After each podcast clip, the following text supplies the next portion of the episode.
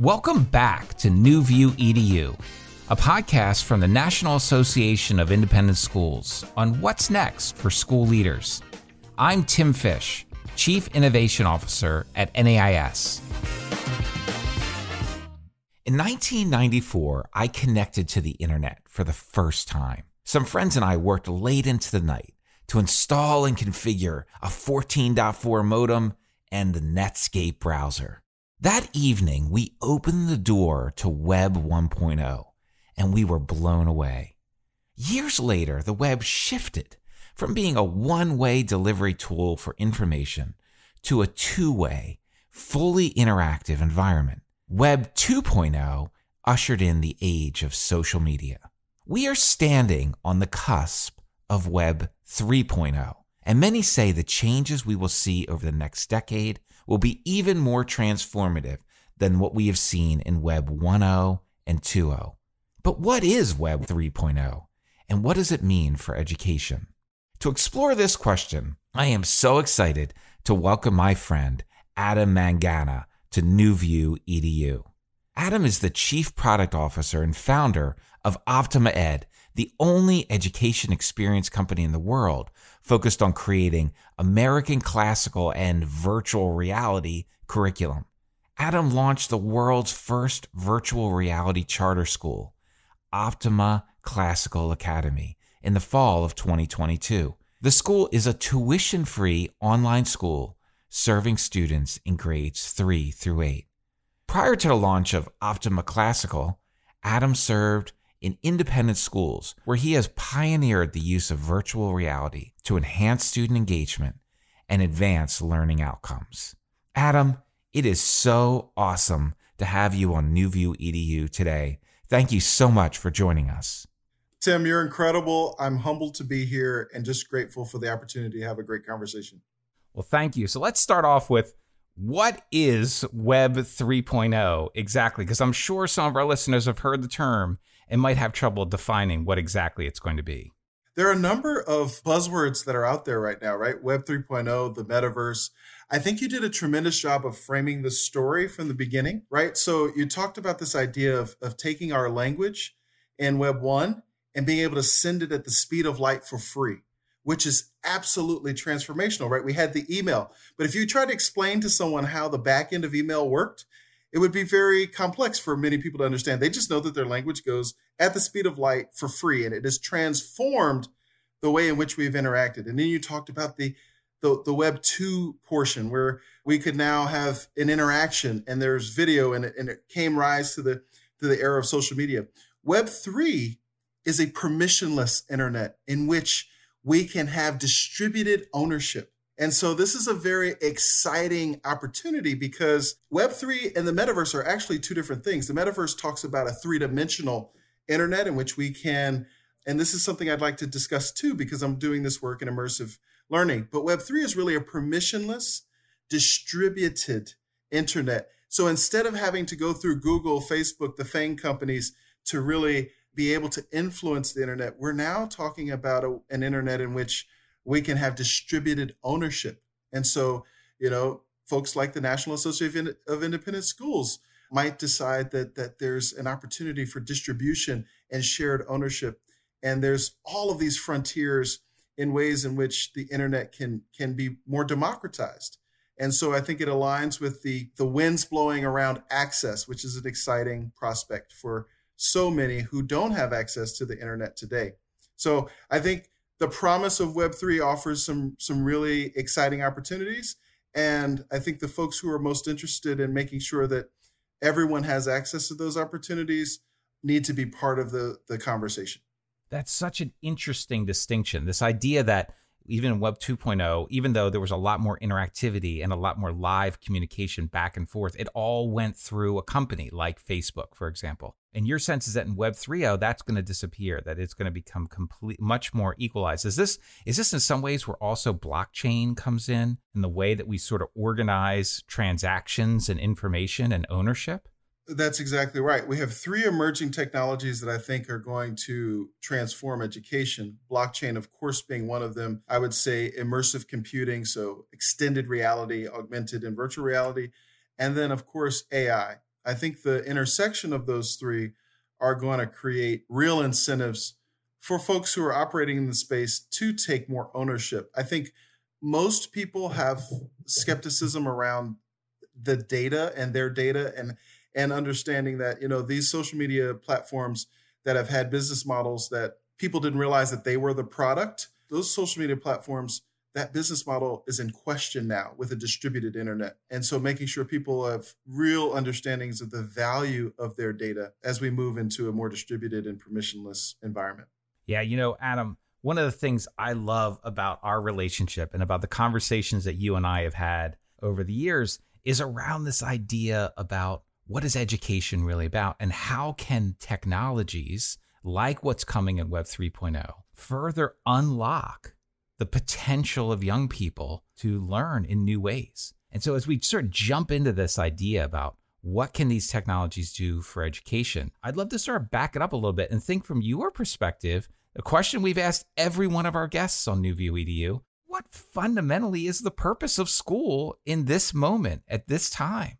We know it used to always be just about sort of content and content acquisition. And we know now that the need for well-being, the need for understanding the whole student is so much more important. What do you see? What drives you? And you think about what the purpose of education is today, or the purpose of school, maybe I should say. I, you know, Tim, I'm I'm going to maybe offer one of the more contrarian uh, positions. I love it. That's what I love about you, Adam.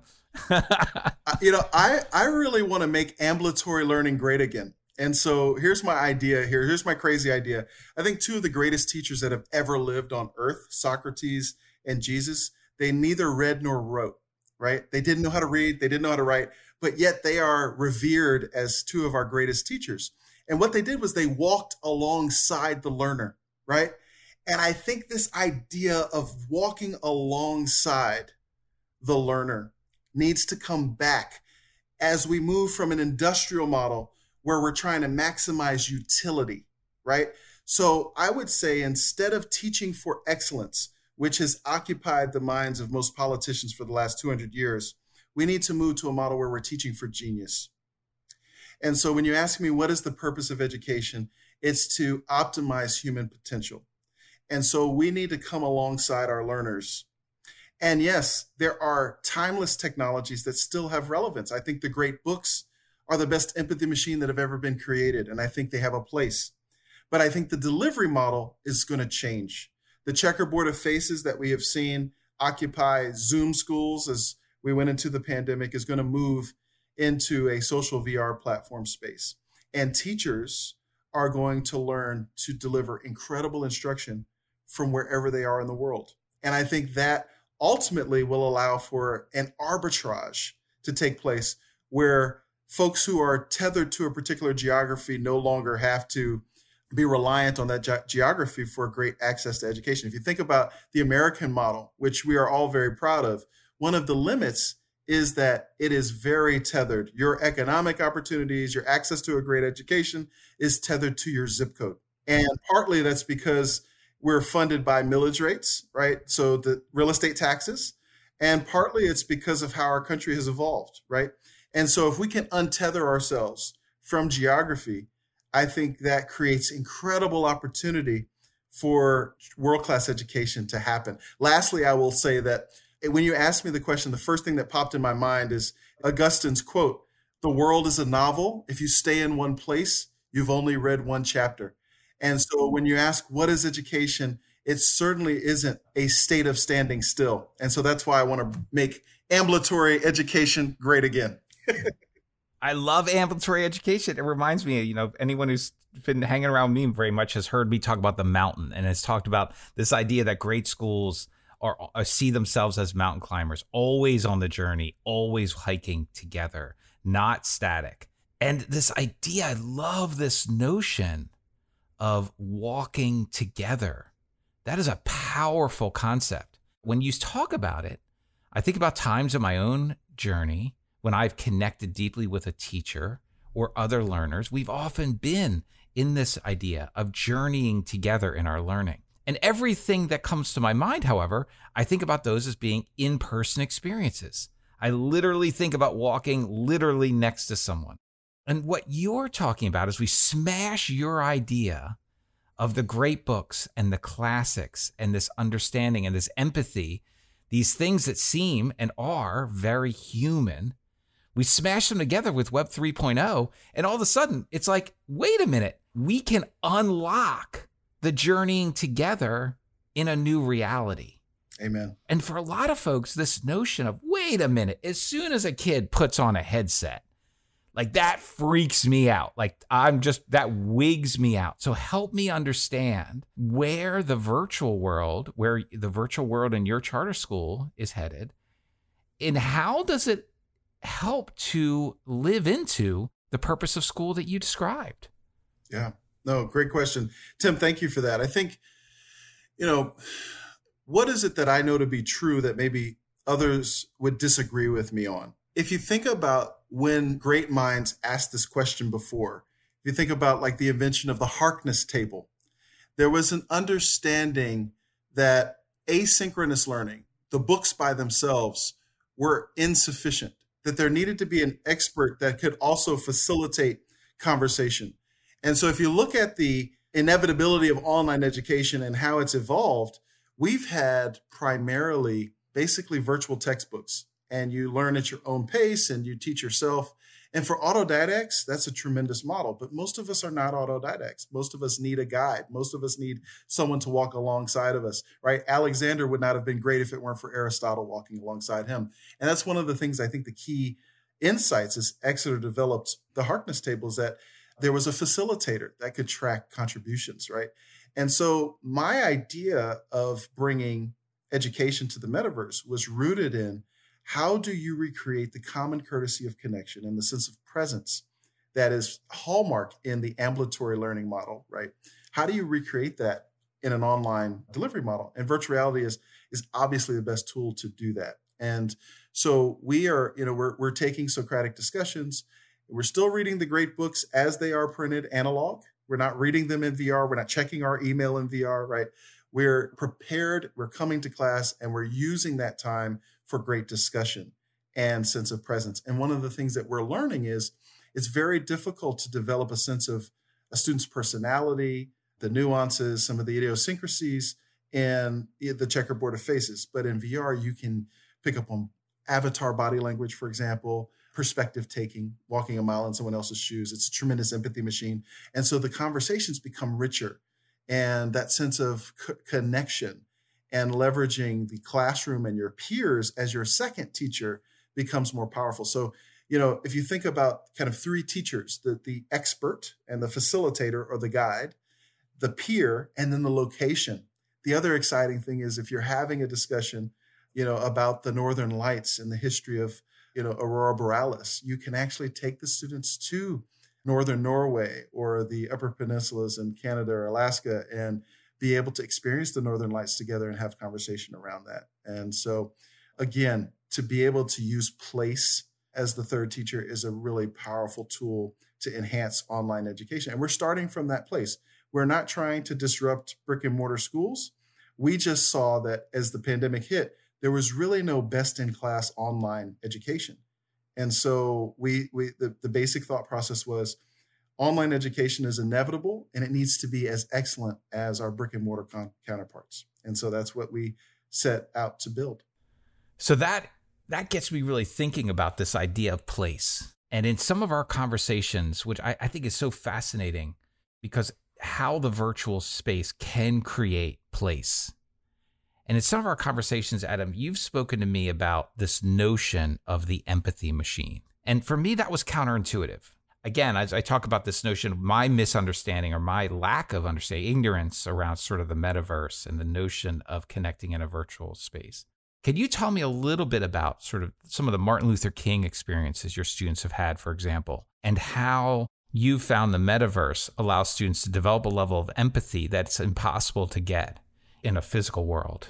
So, you know, the, just the power of place in general, this was born in rural Mississippi.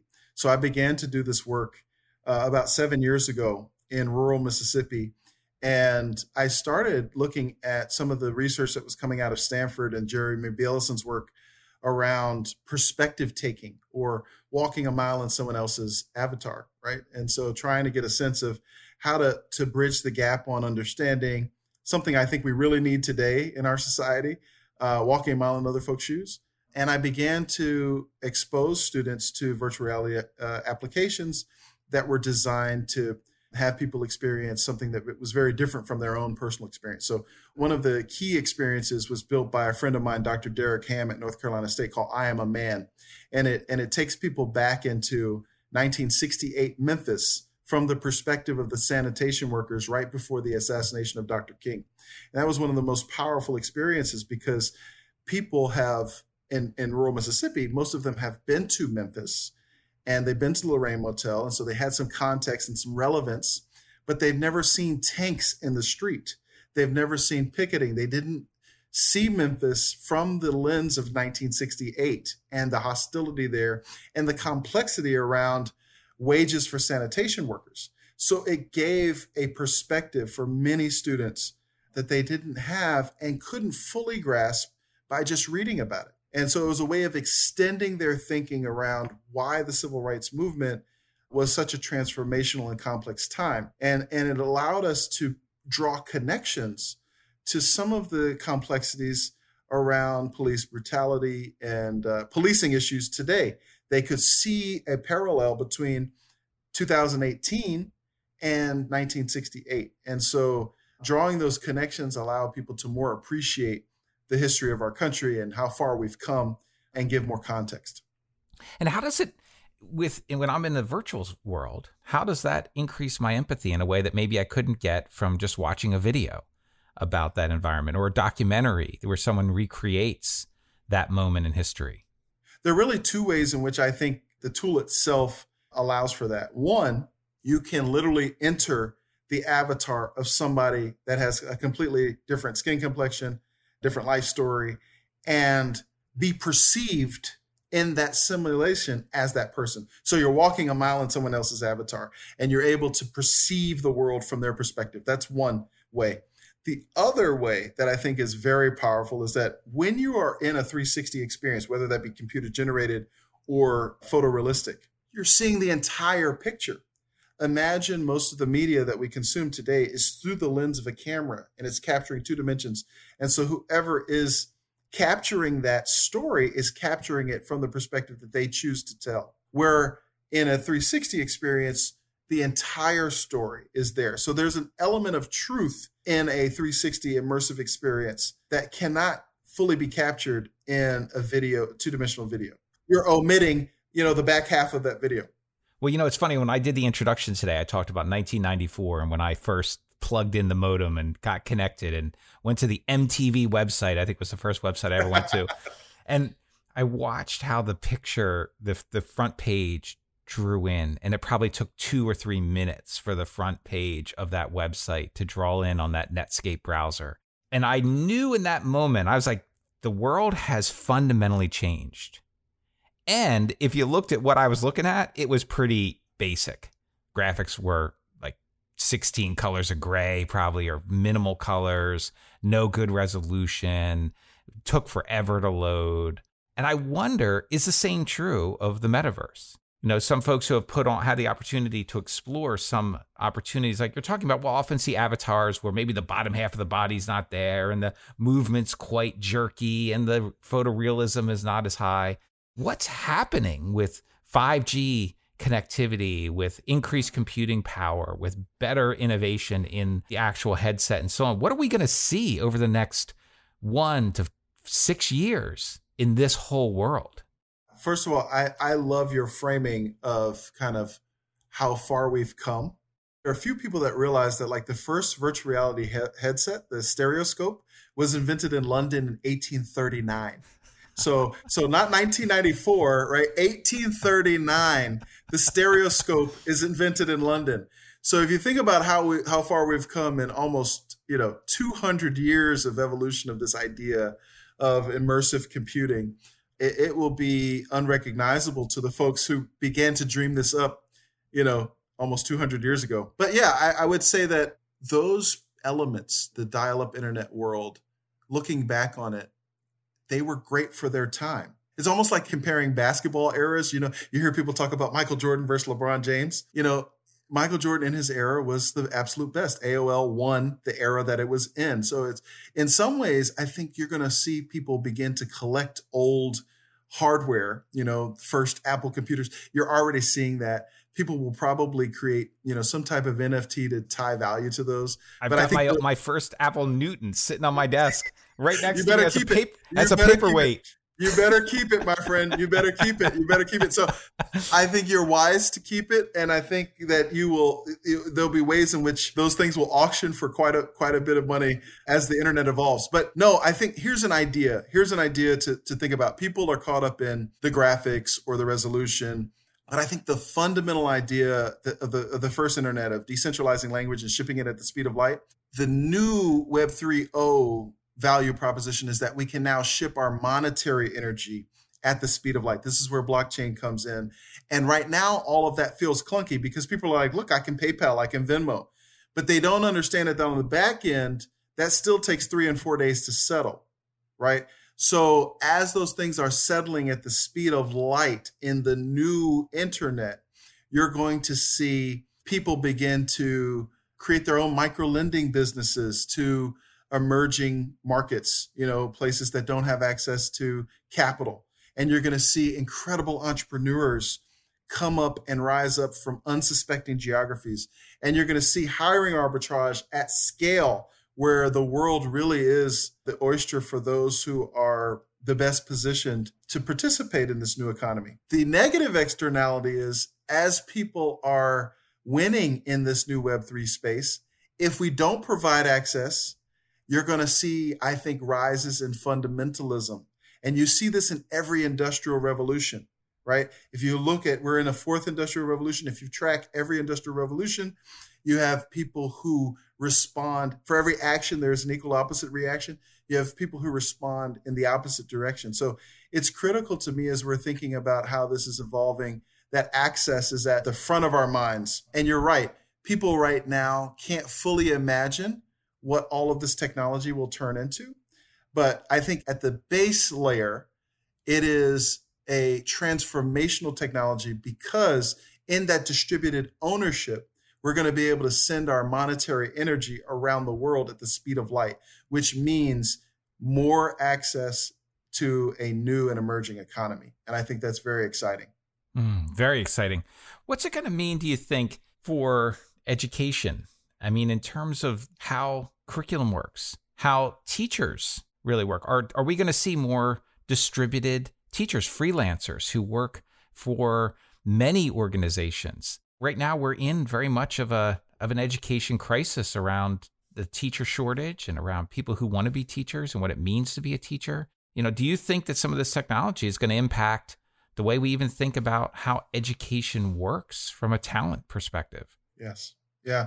No, this is this is really, really a helpful thought process. I think, you know, that that thesis that we began with, which is, if teaching is about maximizing utility, I think we're going to lose, right? I think if it's about maximizing human potential and going alongside a learner for life, I think that's that's the model that wins. And so I think teachers become even more important in the future. And I think there's this dystopian view that we're going to buy, you know, a physics teacher on Amazon for seventy-nine ninety-nine, and it'll be some kind of avatar that's powered by A I. I don't think that that's the future that I imagine. I think that I imagine a more entrepreneurial teacher who owns more of their own content and approach and delivery. I also imagine that we will decouple some of the daycare component of school, and we will pump in really great teachers at scale. And so teachers who can impact larger amounts of students will have more opportunity, I believe, in the future, leveraging some of this technology. We've already seen signs of it in some of the Eastern countries, in Singapore and Korea, where teachers have become and built businesses around their own expertise and scaled themselves. I think the Web three point oh world allows teachers to scale themselves in a way that's very different. And so I would say that the, there will be more entrepreneurial teachers in the future, but domain expertise will be even more at a premium. And the ability mm. to really know your stuff and really be able to distribute your knowledge in a way that brings value to those who are consuming that knowledge, I think, is going to be more at a premium. So I actually have another contrarian view here, which is the teacher-centered approach will be more valued in the future than it is today. Oh, tell me more about that, because so much of what we've been talking about is that student-centered approach. Yes. This idea that I often call the power of getting out of the way. Yes. Designing the essential nature of structure, the essential nature of that designed experience. And then once that experience is designed, giving as much agency back to the learner as possible. So how do you think the teacher-centered element is going to is going to increase in the future? Uh, you know, think about the idea of, uh, and this is a very unfleshed out idea, but people can recognize the, the basic concept here, the idea of the masterclass, right? If we want to learn how to shoot a three-pointer, right? Will you buy my three-point shooting class, or will you buy Steph Curry's three-point shooting class? Right? Well, right? Adam, I do love you, but I'm I don't know that I'd buy yours. That's exactly right. That's exactly right. And so, what does that mean? Is that technology will allow domain experts and those who have proven ability to scale themselves in the future in ways that prior to this technology they could not as easily, right?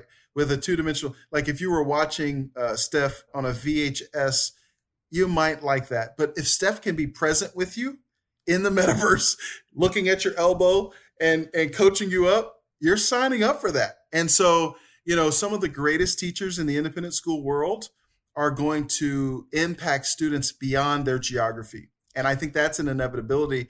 And that's exciting because We we happen to, in the independent school world, over-index on incredible teachers, and many of them are committed to serving students who may not be able to afford some of the schools that they're working at. And so you're going to see an entrepreneurial bent within that world that will allow for more access, which I think is exciting. And there will be details that have to be worked out, right? This isn't just an easy transition here, Tim. I'm not. It's not all rainbows and, and, and butterflies, but it is it is exciting. It is an access play. It could be disruptive to those who are trying to centralize access to great education. But those who kind of understand that this is not about centralization, but this is about distribution and distributed access, those people will win in the next ten to twenty years. Yeah, you know, that's, I think one of the things that is so interesting to me is I think there's a lot of schools right now that are thinking about fundamentally, what does the business model of independent school look like? You know, what do we do really well as we We, I always say we climb into the messiness of kids' lives. That's what our schools do incredibly well. We see the whole child. We value and hear the whole child. We design around their needs. It's a very personalized and very human experience. And one of the challenges of that that we've seen is that it creates a cost structure that limits access. And we are trying, I think desperately, many schools are saying, we want to be able to share the impact that we have figured out how to, ha- our model, our method has transformative impact on young people. How can we take that beyond the three hundred fifty kids that are coming to us every day on this campus? And what I'm hearing from you is that if we think outside that box a little bit, if we think about what the daily experience might look like, we might be able to, in fact, take this magic that we find on every campus I visit. I'm not kidding you. I get on a campus and I'm like, this place is amazing. These people are amazing individuals who are committed to young people. And then and then when I get into the head of school's office and we're sitting there talking, we're like, whoo, we got some challenges that we're facing in the next ten years. And I think that's the issue that many of our schools are facing. So how, like, let's click in on that a little bit. How does thinking about Web three, thinking about the metaverse, thinking about leveraging new technologies, and holding on to what has always made us so special, how does that open the doors for us to create access for more young people? And how are you doing it today in your virtual reality charter school?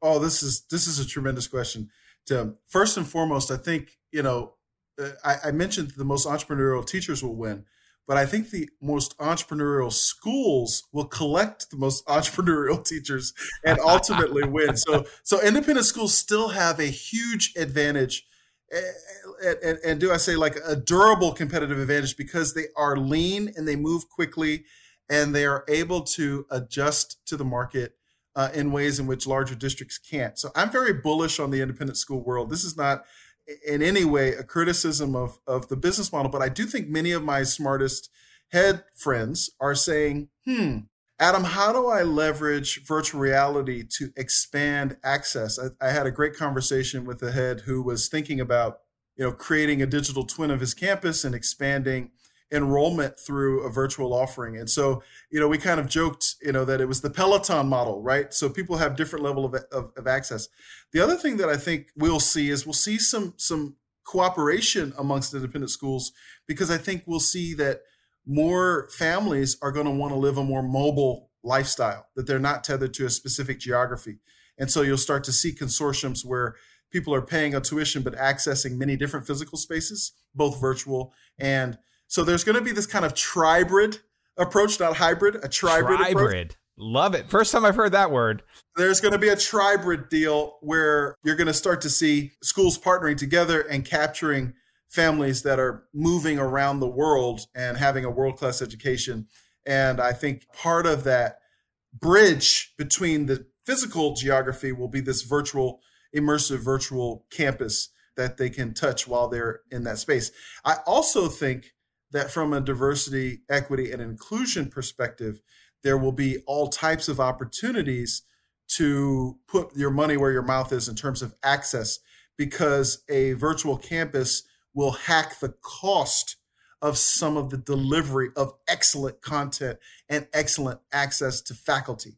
So you're going to begin to see schools working to expand. And Tim, you know, our charter school is where my own children go to school. It's a very important element of what we do. It's it's kind of the nonprofit end of, of the for-profit business that, that I run. But the business that I run is white labeling our virtual reality platform for schools to have a on path, you know, a, a on ramp into Web three and into the metaverse. So there are many people that are reaching out across the independent school world that are saying, how do we do a pilot where we can begin to have great virtual instruction? And how do we begin to look at this as an access move? And most of them are driven by this idea that we'd like to see students get access to the talent that we have within our community, regardless of if they can not only afford the school, but really the geography that's attached to the school. That's the real challenge, right? Independent schools have always thought about ways in which they could open the door to folks, but oftentimes they're in a, a neighborhood or in a community or in a geography that is very inconvenient from an access perspective. You got to bus people or or get people to drive for an hour to get to them. And so this allows people to stay in their community, but get access to great people. And that hacking of time and space is a very unique way to get at some of the access issues that have been pervasive in independent schools. Well, that's, you know, Adam, it, it reminds me of what you and I have talked about. When I first started this conversation, I was thinking virtual reality charter school. And my sense was kids putting on a headset for eight hours a day. And I thought, that doesn't feel right. And what I really quickly came to understand is how your design leverages the power of virtual reality connection when essential. And you also do an awful lot in the analog. And in your own life, where you live with your kids, you are living that balance of immersive environment experience with an analog experience that goes along with it. Can you speak a little bit to that notion of the importance of balance, right? That while the tech is powerful, it's not everything.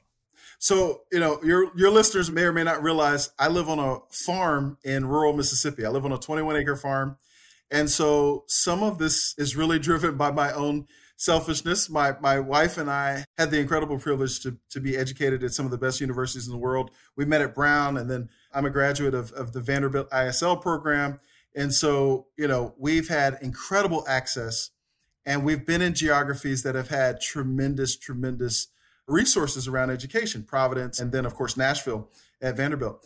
My children are growing up in Hattiesburg, Mississippi, right outside of Hattiesburg, Mississippi, and there are no real independent schools at all there, right? And so I had to create what I knew to be an excellent educational model, and I had to do that in a way that would give them access to teachers that would be unwilling to live in rural Mississippi.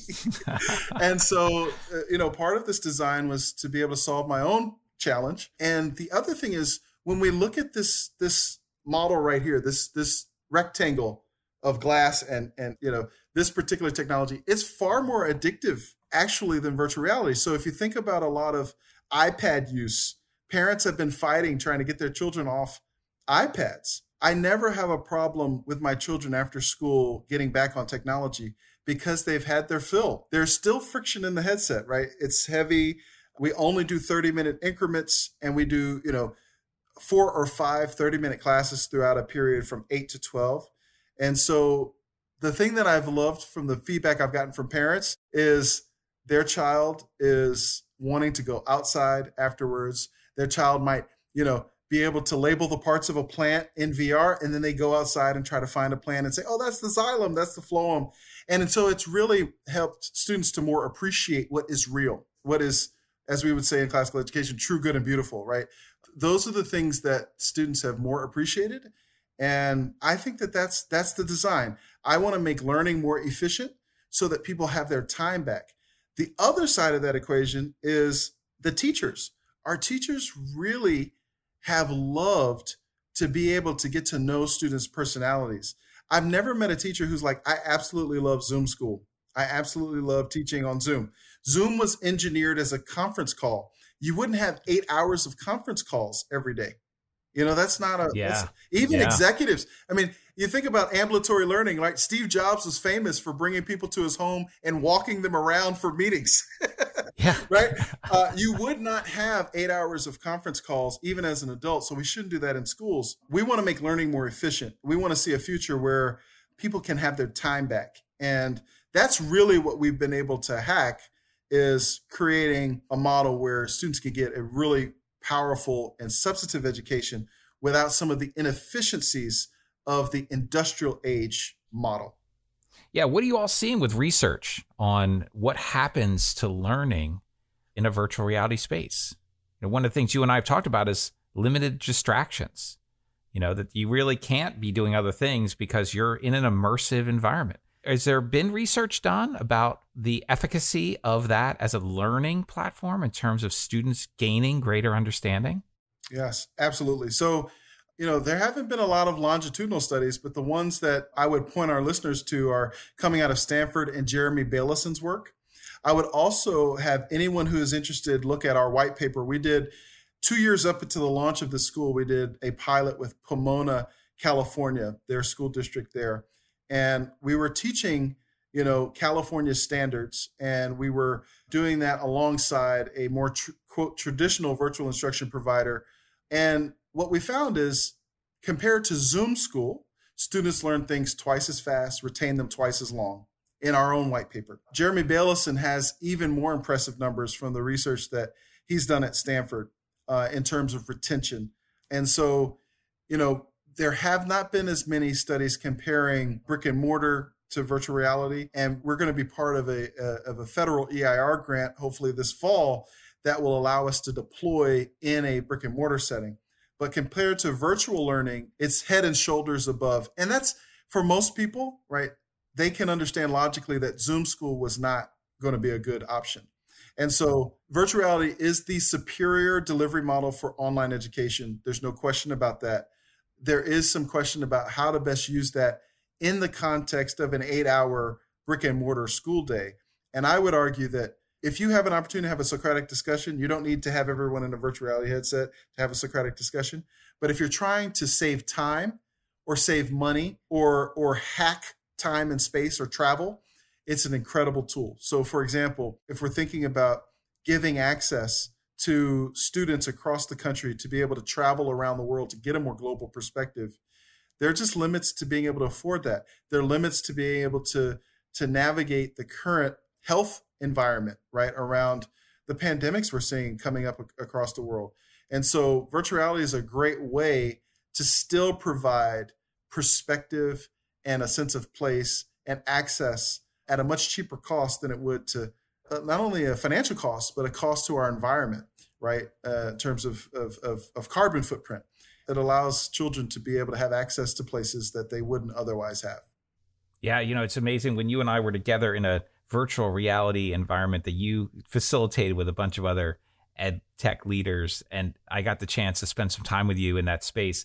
We traveled to Greece, and we went to the Acropolis and we stood up on top of the hill. And and I that that notion of that immersive experience in that photorealistic three D environment, I feel like I if I went back now and stood in the same place, I would really know what it looked like and felt like in a way that's quite different than if I had watched a video or looked at images of it. And I think that there's that notion, again, back to what we often talk about, that notion of agency, that I had the control to be able to look where I wanted to look, to be able to examine what I wanted to examine, which I think changes the way that I engage with that environment, right? I'm not I'm not being dictated by the camera that someone else has. You know, Adam, this, man, we could talk all day. What a great conversation.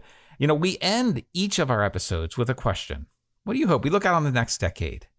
Real bro- broadly, you clearly are an expert in education as much as you are someone who is an expert in technology and thinking about what learning looks like and what learning design can look like. What are your hopes for education for the next ten years for young people? Well, I, I'm incredibly bullish on the future of education, and I'm really excited. And that hope really brings us back to our initial question, right? I want to make ambulatory learning great again. And what that means, it's, it's, it's, it's symbolic, right? It's that we are walking alongside our learner and that we are teaching for genius instead of teaching for excellence. And I, I allow for the fact that there's going to be some bumps and bruises along the way.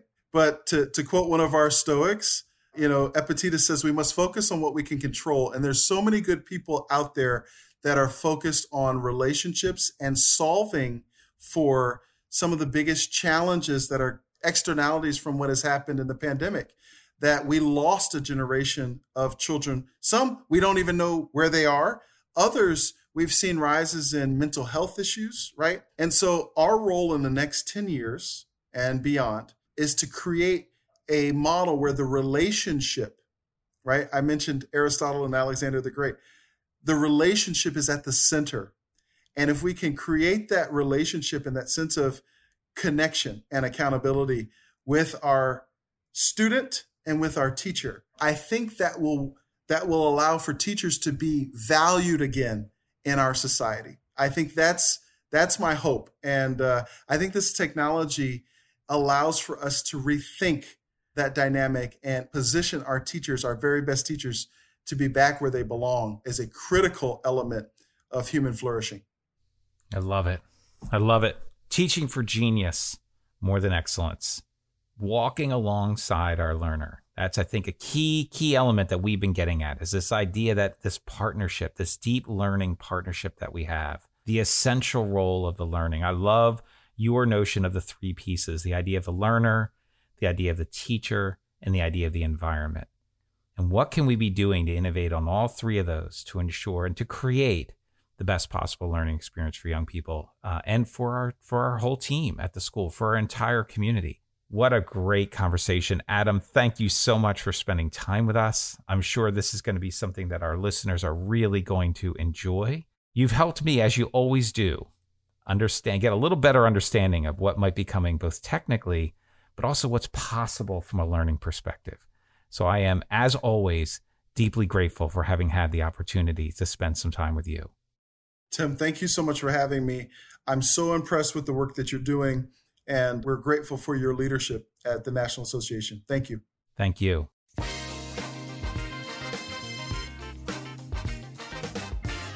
You know, just when you think the technology has evolved as much as it's ever going to, that the new version of the iPhone is not actually going to be that different from the old version of the iPhone, everything changes.